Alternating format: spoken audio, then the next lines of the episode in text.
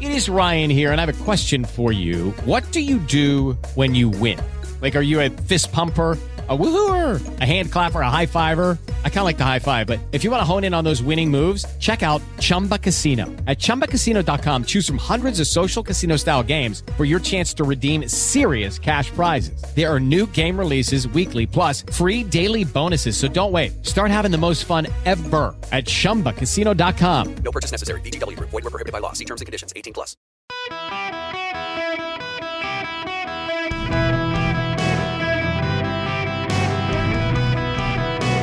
Welcome to the Erick Erickson Show podcast, Hour 3.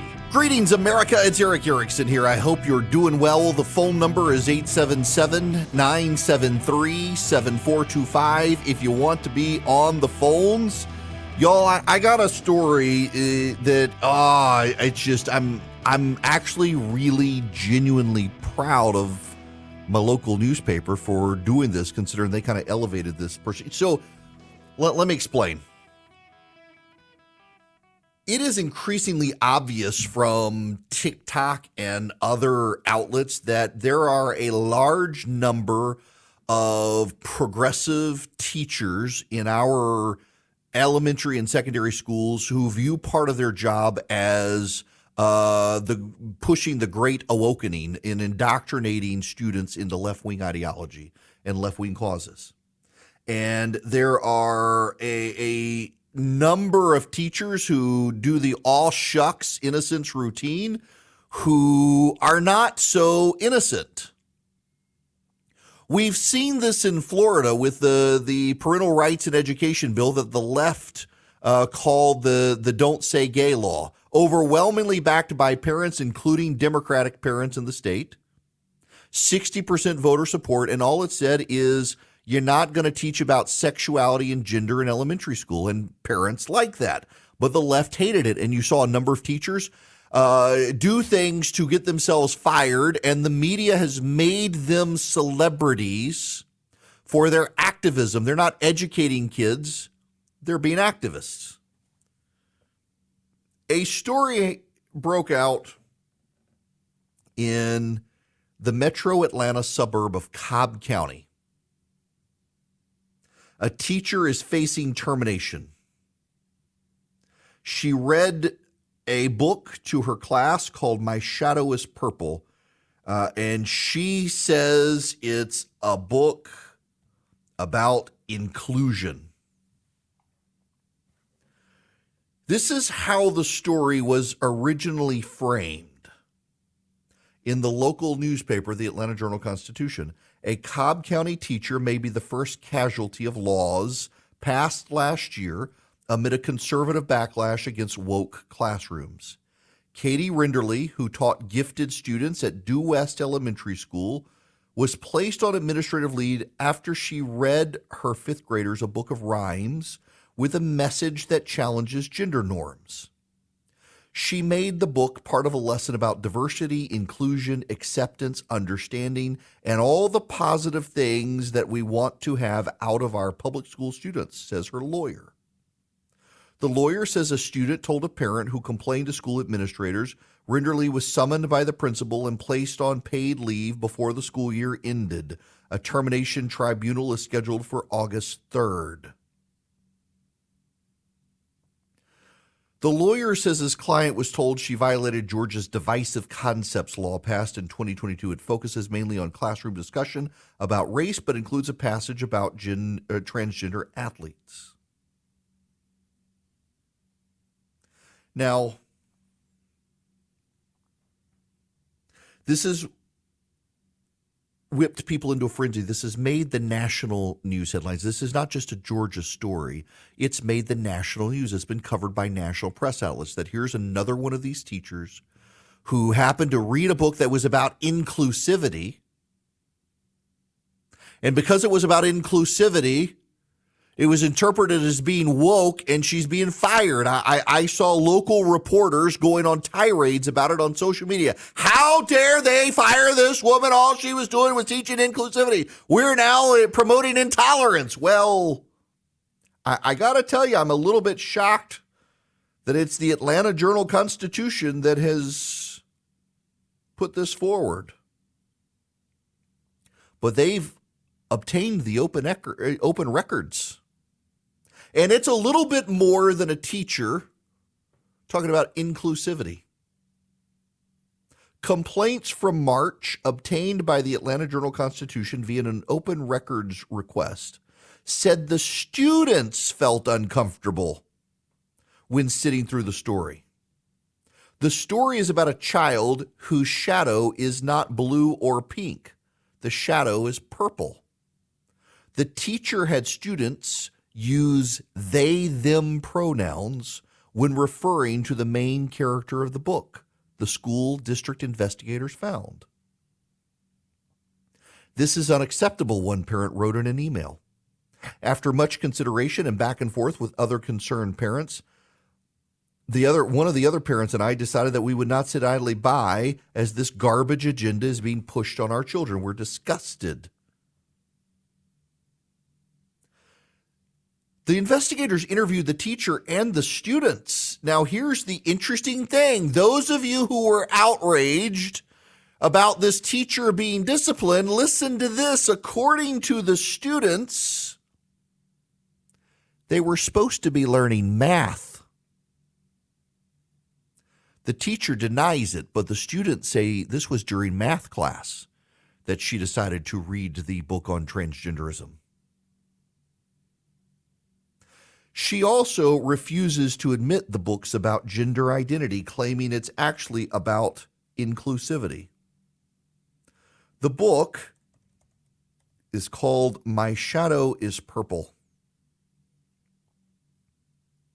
It shows the cover of the of the book shows a boy.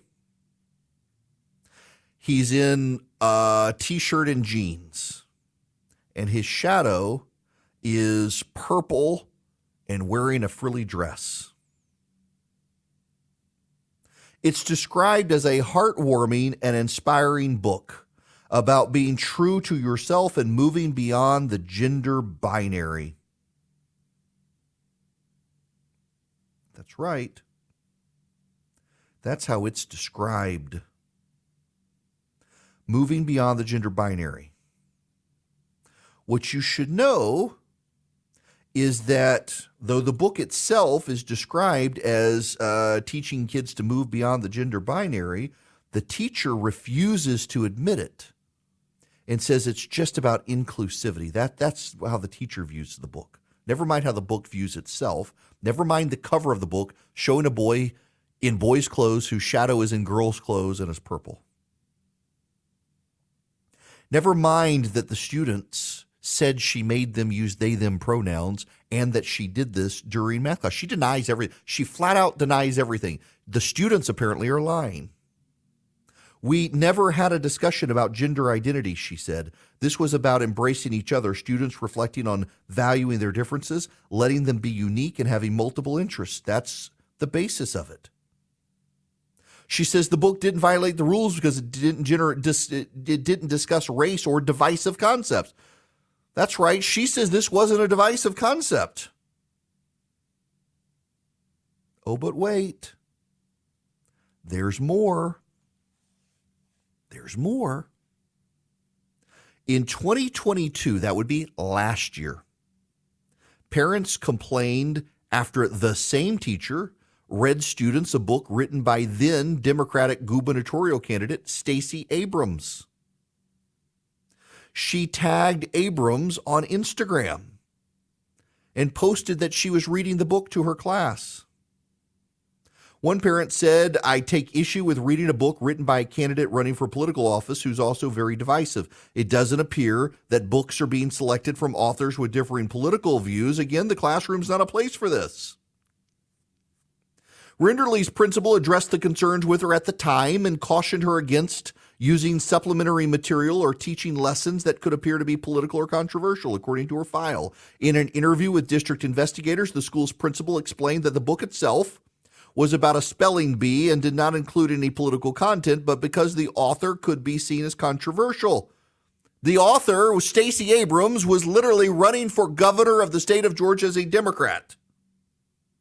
And she just felt compelled to she of all the books on planet earth to read she just happened to read Stacey Abrams book while Stacey Abrams was on the ballot running for governor and now reads a book that is about moving beyond the gender binary and insists it's not a book about that despite the book's own description.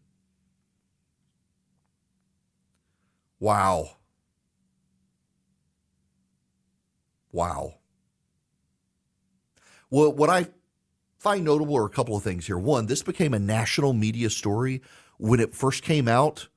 This was all over the news nationally that this teacher was being fired for reading a book or possibly going to be fired for reading a book about inclusion. They didn't want to, you know, the, the book Genderqueer. The, the book Genderqueer is a book of explicitly drawn pictures of boys having sex, explicitly drawn pictures of sex acts in the book. And progressives have been putting these in elementary school libraries around the country. And when conservatives have discovered them and parents have gotten concerned, forget their politics, parents are concerned that these books showing explicit sex acts are in elementary school libraries, the press says, well, they're banning books. They're banning books. They're, they're, they're trying to get the books out of the library. They hate the books. It's not about the book. It's about pornography in an elementary school library. And none of the people who defend the book will tell you what's in the book. The same thing happening here. She insists the book is just about inclusivity. The book itself is described on the Goodreads site as a book about moving beyond the gender binary. Now this is this is what she said this is the original story from the Southern Poverty Law Center about this. The teacher purchased the book at the Scholastic Book Fair. Before she read it, the students voted on a variety of books she offered and they, the students, overwhelmingly chose My Shadow is Purple, which was nominated for a 2023 Australian Book Industry Award. After the reading, the class discussed the book's message of acceptance of oneself and others and embracing diverse and complex identities and experiences.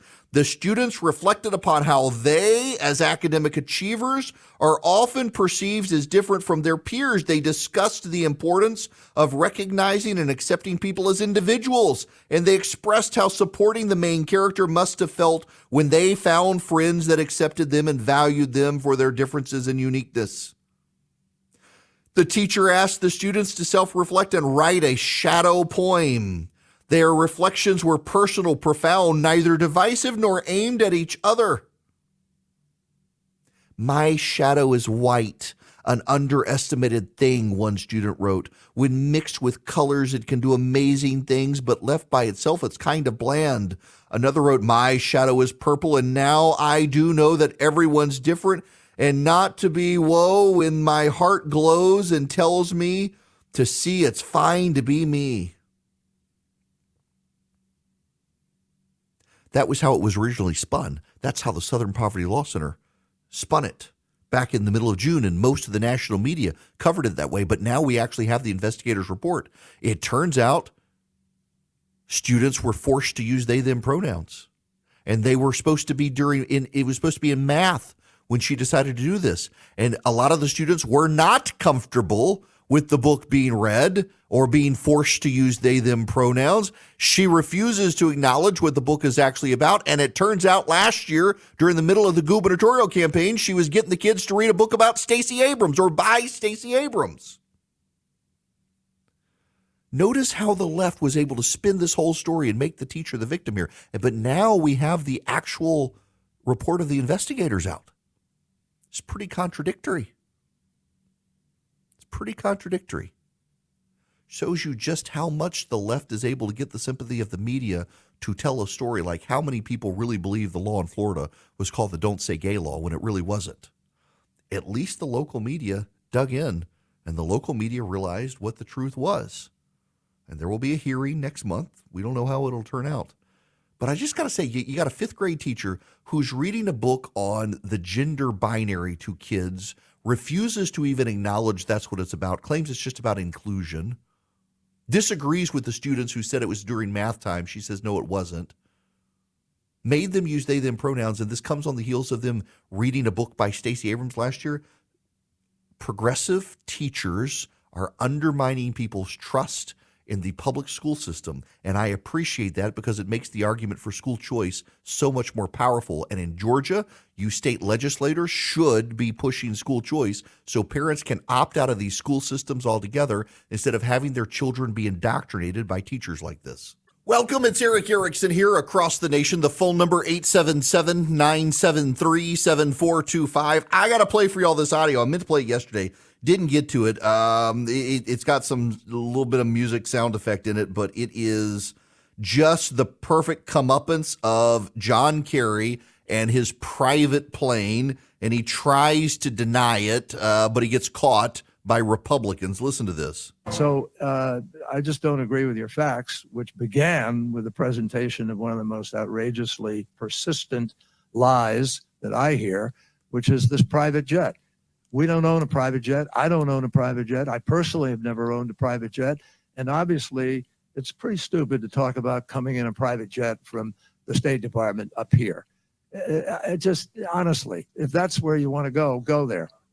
A few moments later. You uh, just testified under oath that you never owned a private jet. Mr. Chairman, I'd like to enter into the record uh, article here from February 15th of 2023. The John Kerry family private jet was sold shortly after accusations of climate hypocrisy.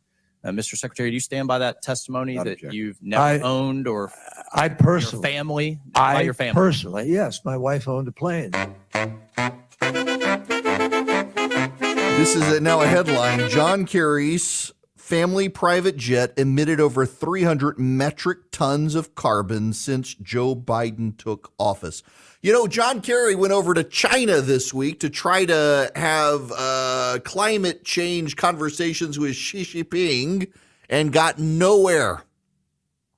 But he has said in a statement the meeting was a success because they had a long discussion but he got nothing out of it.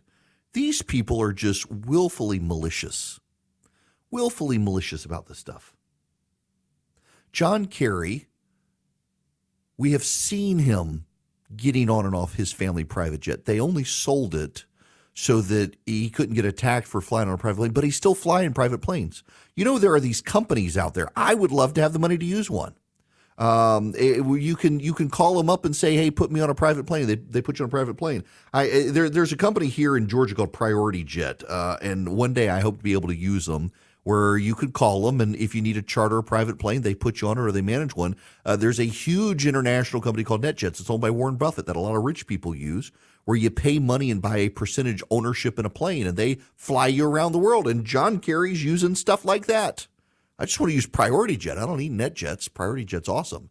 Um, one day, if I get the money, but he does it all the time. It's his lifestyle. These rich elite people who care about global warming really don't. They don't want to give up their private planes. Hello there. Welcome. It is Erick Erickson here. I don't think it's a coincidence after mentioning NetJets and Priority. I got an email from a Magellan Jets company.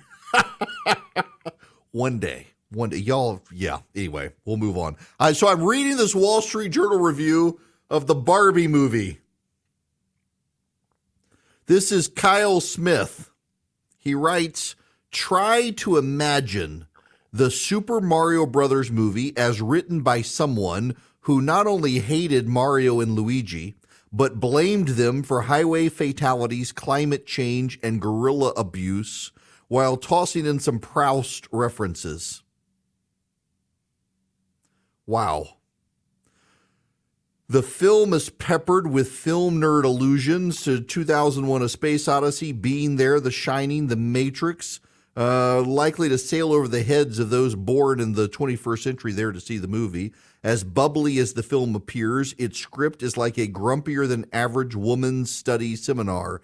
At one point, nearing the climax, Barbie stops cold, so a Mattel doll designer with depressive inclinations can deliver a long monologue about how miserable it is to be a female.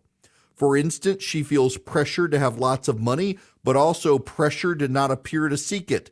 Hearing characters issue denunciations such as you fascist, while Barbie muses that the fate of women is either you're brainwashed or you're weird and ugly, there is no in between, is like going to the cotton candy factory to find it producing lead pipes. Don't we go to a movie like Barbie to escape the harumping tone of most aggrieved Twitter users? Those who have no particular reason to think women are powerless in American society will be put off by the script's many broadsides. Women hate women and men hate women. It's the one thing we can all agree on. We are told by an adolescent presented as attuned to the damage Barbie dolls supposedly do to girl psyches. Is misogyny actually universally shared, though? Ms. Gerwig and Mr. Baumbach, the writers, try to sell the audience on a tired Mad Men conception of reality where men in suits beckon and timid women simply do whatever they're told. One guide to the supposedly bitter reality underlying the Mattel dolls is Weird Barbie, played by Kate McKinnon as a deliberately uglified version with chopped up hair and punk clothes. Her character's name could have served as the title of the movie, which is bound to puzzle moviegoers who thought they were buying a ticket to see the fun Barbie. Wow. My gosh. Oh not good reviews. I'll tell you what's getting great reviews though. Uh, the the Oppenheimer movie. I want to go see the Oppenheimer movie. It comes out Friday. Barbie and Oppenheimer both come out Friday. And I am I'm intrigued by the Oppenheimer movie more so because it's a Christopher Nolan movie than because it's about the father of the atomic bomb. I will go see it at some point. I'm supposed to be in Vegas over the weekend. I don't think I'm going to go see it in Vegas, though. We'll see. All right, I, I, I gotta. I want to spend a little more time on the no label stuff because there's a larger issue here. Progressives in America are melting down over no labels. Now, I, I mentioned last week there is a pervasive mythology in America. In fact, somebody told me Harold Ford on TV on, on Fox did it the other day that um, in 1992, H. Ross Perot caused Bill Clinton to get elected. If you're a Bushy, if you're a Republican, you will go to your grave probably believing that H. Ross Perot cost George H.W. Bush his election in 1992. It is taken as true, even though it's not true. Prior to H. Ross Perot entering uh, the election, you had uh, Bill Clinton outpolling George H.W. Bush pretty significantly. Uh, the American Spectator, not exactly a liberal propaganda outlet, had a piece in 2015. Just because a political maxim has been repeated ad nauseum for more than 20 years doesn't make it so. Contrary to the two decade old insistence of the Bushies, uh, GOP Uber lobbyist Haley Barbour on CNN's State of the Union being the latest example. H. Ross Perot did not cost George H.W. Bush his 1992 reelection. Rather, Perot's campaign saved George H.W. Bush from an ignominious, ignominious and humiliating, humiliating defeat, a defeat that likely would have rivaled Franklin Roosevelt's 1932 drubbing of Herbert Hoover. Just consider on November 3, 1992, Bill Clinton defeated George H.W. Bush and Ross Perot for the presidency by a margin of 43, 37, and 19. Ever since that loss to Bill Clinton, it's been standard operating procedure for Bush supporters everywhere to blame the Ross on Perot's independent run and the 19% of the electorate he won in November. A majority of those voters would probably have gone Republican in a two way race, insisted Dan Quayle in uh, 2010 in a Washington Post piece. Barbour replayed the canard on State of the Union on CNN, insisting that uh, an independent run by Donald Trump. But the big question for me is most importantly, would Donald Trump say to a Republican audience, I will not run as a third party candidate? This is before he decided to run as a Republican. Ross Perot's campaign was not the cause of the malady that affected the 92 Bush Quayle campaign. It was a symptom. Perot didn't even appear on Larry King's CNN show declaring he would consider running until February 20th, two days after Pat Buchanan had scared the bejeebers out of the Bush operation by holding Bush to 53% of the New Hampshire primary. The polling data at the time doesn't support the contention, contention Perot's 19% came out of Bush's hide. In fact, it shows the opposite. In the 1990s, political polling was considered fairly reliable, and the 1992 Battleground Survey, conducted and analyzed on a bipartisan basis, showed that on September 30th, the last day before Ross Perot re entered the race after having stepped out of it for a time, Clinton led Bush 49 38, Ross Perot taking six points. A day later, the day Perot re entered the race, Clinton's lead sank nine points, 47 38. Perot nudged up seven points. 30 days later, on November 1st, the last day the survey was collected, Clinton's lead had shrunk to four points, 40 to 36 over Bush. Perot polling at 19%, which is where he actually wound up. So Clinton support dropped 49 to 40. Bush's support dropped 38 to 36. Perot went to 19%. More importantly, the exit polling showed of the voters who actually voted, they would have split evenly to a slight edge for Clinton, with a significant portion not showing up. It is a continuous mythology by Republicans, and it has spread to the larger world as they freak out about no labels on the left. Look at Ross Perot. I realize I am a lonely man on a on an island on this point. But for those of you who believe Ross Perot cost George H.W. Bush the 1992 election, you really are wrong and are holding on to a mythology. You might as well believe in Zeus. None of the data supports it. The polling in a two way race showed Clinton winning. The polling in the three way race showed Clinton winning, and the exit polling, highly reliable in the 1990s because they were actual interviews with actual people actually voting, showed that Ross Perot did not cost George H.W. Bush the election. But I bring this up again, one, to remind you people that you're wrong and I'm right, but also to point out that the left has now embraced this idea and picked up this mythology because they are freaked out about no labels costing uh, Joe Biden a potential presidency if Donald Trump runs. They are at existential crisis over this. And the bottom line here is it's like the DeSantis people. So there's a poll out of New Hampshire. The polling out of New Hampshire shows DeSantis has risen a point since the last time the poll was taken, but Donald Trump has fallen five points. So DeSantis is in the 20s, Donald Trump is at 37%, and everybody else is in single digits. And there's this existentialism there of, oh my gosh, if all these people would just drop out, Ron DeSantis would consolidate the field and he would win New Hampshire. All these people need to drop out for a little old Ron DeSantis. No. Ron DeSantis needs to give people a reason to vote for him. The idea that everybody else needs to, to drop out. You know, if frogs had wings, they wouldn't hit their butts every time they jumped.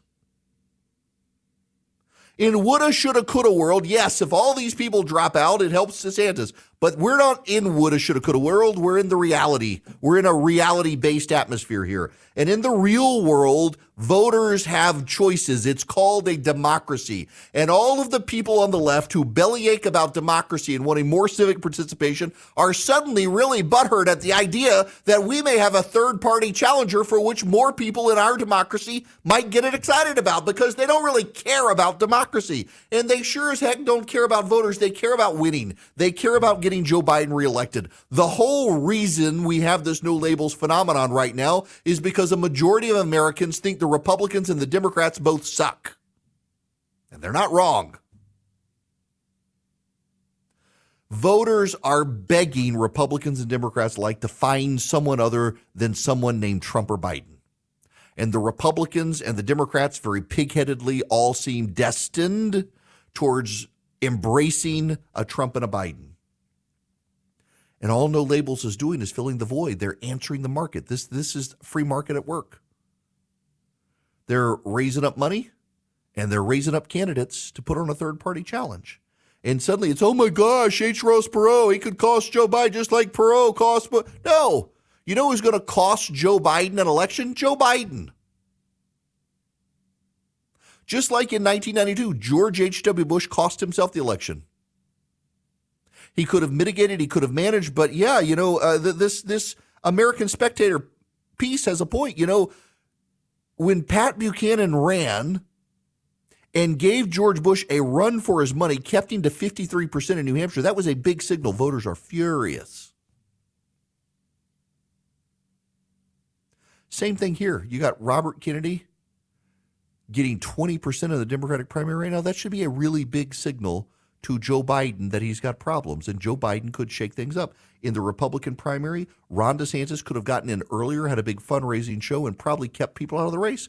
But he didn't, and he didn't, and he didn't, and he didn't, and he didn't, and he didn't, and other people started getting in, and other people started playing the race, and then he did get in, and he didn't have a meaningful impact on Donald Trump's polling, and other people said, well, maybe it's me, and I'll get in, and Doug Burgum got in. And you know the shameful, crazy, awful thing here is that Doug Burgum is paying people $20 gift cards if they give him a dollar and that's probably going to get him on a debate stage. And poor old Mike Pence, former vice president, intellectual leader of the conservative movement, congressman from Indiana and governor of Indiana, he can't, he hadn't yet gotten to the threshold to get on the debate stage. But that's on Mike Pence. I just, I, you know, uh, look, I've fallen into this trap in the past myself, full disclosure.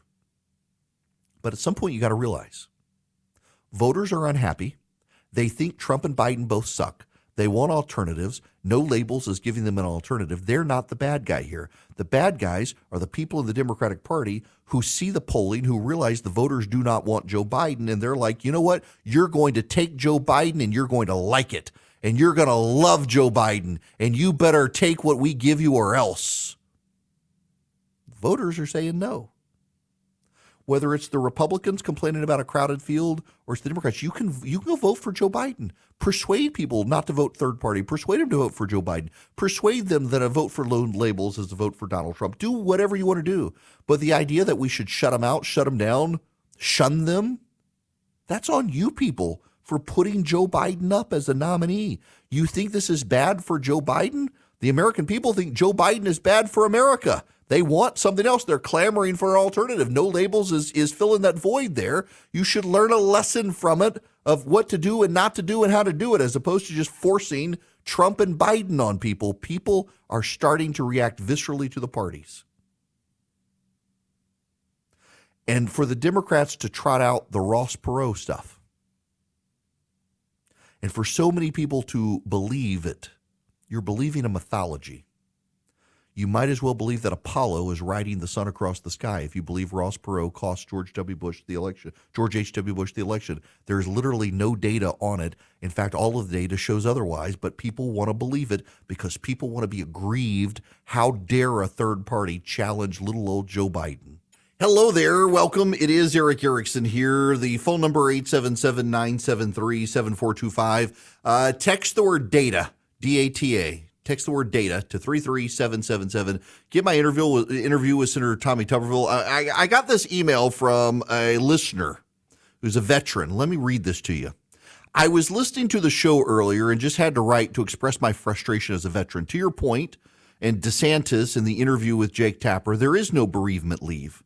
As of 2020, when I retired from the military, there was also no in vitro fertilization coverage, no cosmetic surgery, no vasectomy reversals, no dental implant replacements, even for an injured tooth root canal that occurred on active duty, etc. But for a male transitioning, they get all the hormones, all the breast augmentation, all the treatments they need. Thank you for bringing up these points. I hope you continue to do so and encourage the wide field of Republicans to stick with this issue. The fact we have to give up our rights as individuals is wearing on Americans, and I'm hoping we can weather the storm a little longer. That's just crazy. You know, meanwhile, Hugh Hewitt, who look, I, I, I know and like Hugh, but this is just disappointing to me. Uh, his he's got a column out now in the Washington Post. Enough, Senator Tuberville. It isn't pro life to damage military lives. The story of every soldier, sailor, airman, and Marine is unique, just as the story of every civilian American is unique. But there's a crucial difference. When men and women enlist in the U.S. military, they voluntarily put themselves under the authority of everyone in their chain of command. They depend on that chain of command for their lives. He's blasting Tuberville for the hold and says Tuberville should immediately stop holding the military chain of command hostage. Nonsense. This is the right fight. Why aren't you calling on Joe Biden, Hugh? Call on Joe Biden to stop this abortion travel nonsense. Why go after the Republican who's standing for life instead of the Democrats who are trying to push an abortion agenda? I am told behind the scenes that uh, some of the Senate Republican leaders are beginning to bristle about Tuberville's hold. They think it's going to hurt them. Well, they should be standing up with him and defending it instead of cowering in the shadows. Tuberville's doing it right. The military does not need to be a place for progressive social experimentation. Listen, this administration, this administration claims a lot of crazy things.